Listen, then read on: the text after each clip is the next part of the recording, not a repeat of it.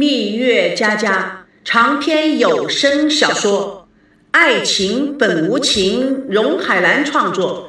今天即将播出第十七幕《谋杀嫌疑犯》第一集《生死未卜》。赵熙反手将背后的人往前一甩，并用力一推，只听“啊”的一声惨叫。赵熙一听到是女人尖叫的声音，毛骨悚然。只见得那个在水中沉浮的女子伸出了手，在空中乱抓，并且大声地叫着：“赵熙，赵熙，救我！”女子的叫声引起了赵熙的注意，他回过头来大喊：“娜娜！”在银色的月光下，隐隐约约可以看到孙娜拼命在挣扎中露出了头。她大叫一声：“孙娜，挺住！”纵身跃入到水中，四处寻找，却不见美人踪迹。天刚刚露出曙光，却已金光万丈。淡水河桥边的人群已经很成熟的围满了，人们伸长了脖子朝桥下、朝水面指指点点，窃窃私语。身穿救生衣的搜索队员。聚集在一起，一个个精疲力竭，露出失望的神情。赵熙衣衫破裂，手臂上还有鲜血流出，染了他的衬衫一片血光。他目光呆滞地望着河面，脸上毫无血色，仿佛刚死过一次的人。痛苦、悲伤、绝望笼罩着他。搜索小组组长走到赵熙的面前，拍着他的肩膀。对不起，赵先生，我们已经打捞了一个晚上，已经精疲力尽了。赵熙再也站不住了，艰难地扶着桥栏杆，身子往下慢慢地滑去，瘫坐在地上。记者疯狂地抢拍。小组长看着赵熙的衣服带有血迹，哎，要不要去医院呢？话还没说完，警察就带着医护人员检查并做记录。围成一圈一圈的记者更是上镜。拿着麦克风，拼命的想将麦克风塞到赵熙的嘴边；拿照相机的更是噼噼啪啪的照个不停。一个记者好不容易挤到赵熙的旁边，他兴奋地问着：“请问掉进水里的这位女士是你什么人？”赵熙神情木然。另外一个记者也不放松，大声地喊着：“请问掉进水里的女士叫什么名字？”她的声音震动了赵熙。赵熙缓缓地转过头，茫茫然地看着他。TV 的记者拿着麦克风，差一点戳到赵熙。哎，当时你们在做什么呢？另外一个电视台的记者也猛然地送上麦克风，一不小心打了赵熙的嘴巴一下。哎，你们是来自大陆哪一个城市呢？是北京吗？另外一个记者问搜索小组的组长：“哎，听说打捞了一夜，什么都没有找到。”哎你知道这代表什么呢？一个女记者很紧张的问：“会不会是出了意外了？”赵熙瞪大了眼睛，似乎突然的清醒。“你胡说！”他突然猛力抓住那位女记者，前后左右的摇晃着。“什么意外？他怎么会出意外？”那位女记者被摇得衣衫不整，众人立刻将两人分开。这个时候，记者立刻分为两边。一边人猛烈攻击、直问赵熙，另外一组人去采访那位女记者，现场真是一片混乱。六位警察用力地拨开群众，拉着赵熙离开现场。各位让让，各位让让！赵熙忽然痛苦大叫：“是我不好，该死的是我！娜娜，你回来呀！”众记者面面相觑，不知虚实。一位记者反应迅速：“娜娜。”她的名字是娜娜吗？呃，呃，是是，不是不是？呃，事发前你们是不是发生了激烈的冲突，然后你忍不住的把她推下水的？没有，我以为是有人要攻击我。嗯，那你为什么这样认为呢？因为我之前和别人打了一架。哦，你为什么和别人打架？是为了这个叫做娜娜的女人吗？哦，不不不，不是。不是，呃，是因为一个老老叫花子，为了一个老叫花子，哎，那你为什么把他推下水呢？我我我没有要把他推下水的，我以为是有人要攻击我，那还是你把他推下水的，是不是？嗯，是的，是的，我是把他推下了水，但是我不是故意把他推下水的。记者们七嘴八舌的质问着，摄影镜头及灯光闪烁，使赵熙无法睁眼。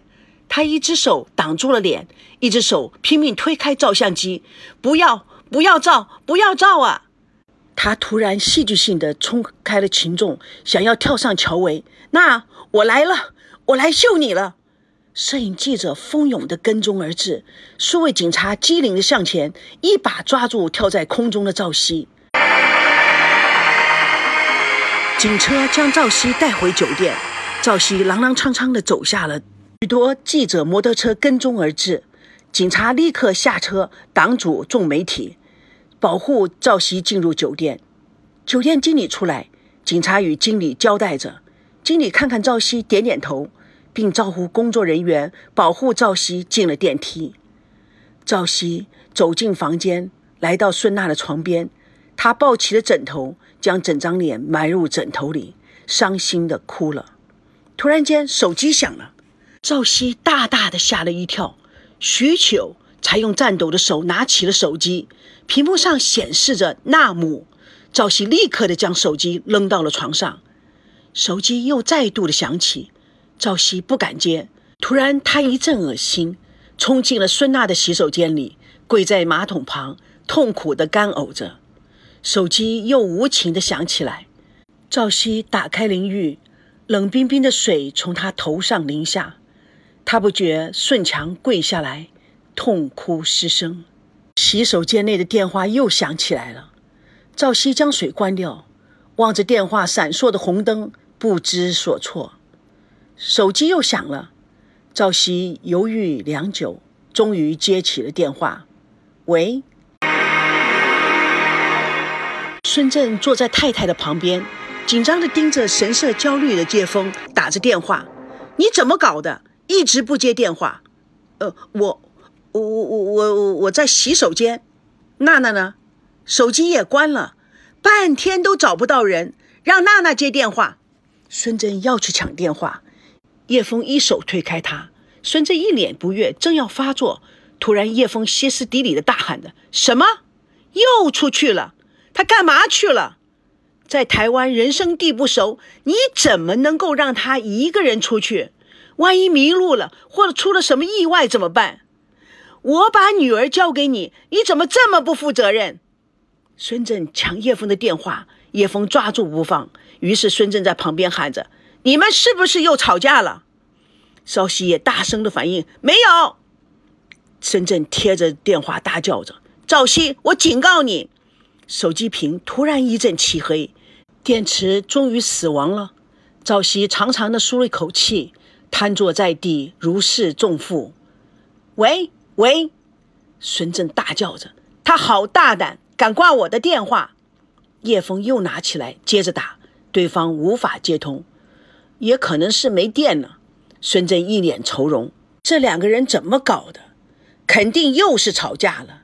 蜜月旅行还打打闹闹，真不让人省心啊！”哼，有你这种爸爸做榜样，能够不吵吗？孙振大声的斥喝：“别净说没有用的废话！”你有本事去台湾找他们，哼，就会在我面前耍威风。哎，赵熙说话不像平常那样，是不是真出了什么事情？哎呀，你就是会疑神疑鬼的。叶枫思前想后，还是觉得有问题。那那他为什么说话吞吞吐吐的，好像隐瞒了什么？那么凶恶的丈母娘，半夜三更的打电话兴师问罪，他能够不紧张吗？对呀，半夜三更的，他说不知道孙娜去哪了，这不可能啊！新婚夫妻亲热还来不及呢，怎么一个人跑了，另外一个人还不知道他在哪儿？嗯，太不对劲了。哎，娜娜从小就自由惯了，她上哪会告诉赵熙嘛？别看娜娜平时挺好强的，其实啊，她的胆子可小了。在台湾啊，人生地不熟的，她哪敢一个人出去啊？叶枫又拿起电话拨打，孙振皱个眉头：“怎么又要打？哎，你烦不烦啊？什么叫烦不烦？你应该说我急不急？”说着说着，叶枫的眼泪如断线的风筝。孙振也叹息地看着他拨电话。台北的赵熙望着在响的酒店电话，满脸惊恐，不敢接。好不容易铃声停了，赵熙松口气，颓然地倒在地上。已经的叶枫心神不宁，你看又不接电话。哎呀，我告诉你，真的出事了，老孙呐，这怎么办呢？这怎么办呢？孙振也万分的急得团团转。呃，不会的，娜娜不会出事的。赵熙见电话不再响了，他还是不安的在屋内四处走动。最后，他打开了电视，电视里正在播搞新闻。今天凌晨。在淡水河边发生了一起离奇落水失踪案，他立刻关了电视，倒了白兰地，一饮而尽，神色恍恍惚惚的喃喃自语：“Oh my God，这怎么办呢？”剧烈的敲门声响个不停，电话也响个不停。管家自己开门进入：“哎，啊，赵先生，您没事吧？北京一直在打电话找你，我们不敢跟他们说任何的事情。”千万不能说，我们知道，麻烦你叮嘱一下柜台，千万不要跟北京孙小姐的父母说任何的事情，或者任何北京人打电话来都不要说任何的事情。让我想想看，我该怎么解决？呃，哦，你放心好了，嗯，还有我没事，呃，你你我我你你不需要自己再开门进来了，好吗？管家行个礼退出。赵熙在房间里面来来回回的踱着，真的不知道如何应付这些事情。他又倒了一杯酒，苦笑着看着酒杯：“孙呐，我们两个到底是怎么回事？为什么简单的事情到了我们这儿就这么样的复杂？”最后，他干脆拿起了酒瓶，咕噜咕噜的灌下去，人也飘飘然然的倒在了地上。蜜月佳佳与你为伴，主播荣海兰与各位空中相约，第十七幕第二集《北京美女离奇失踪案》。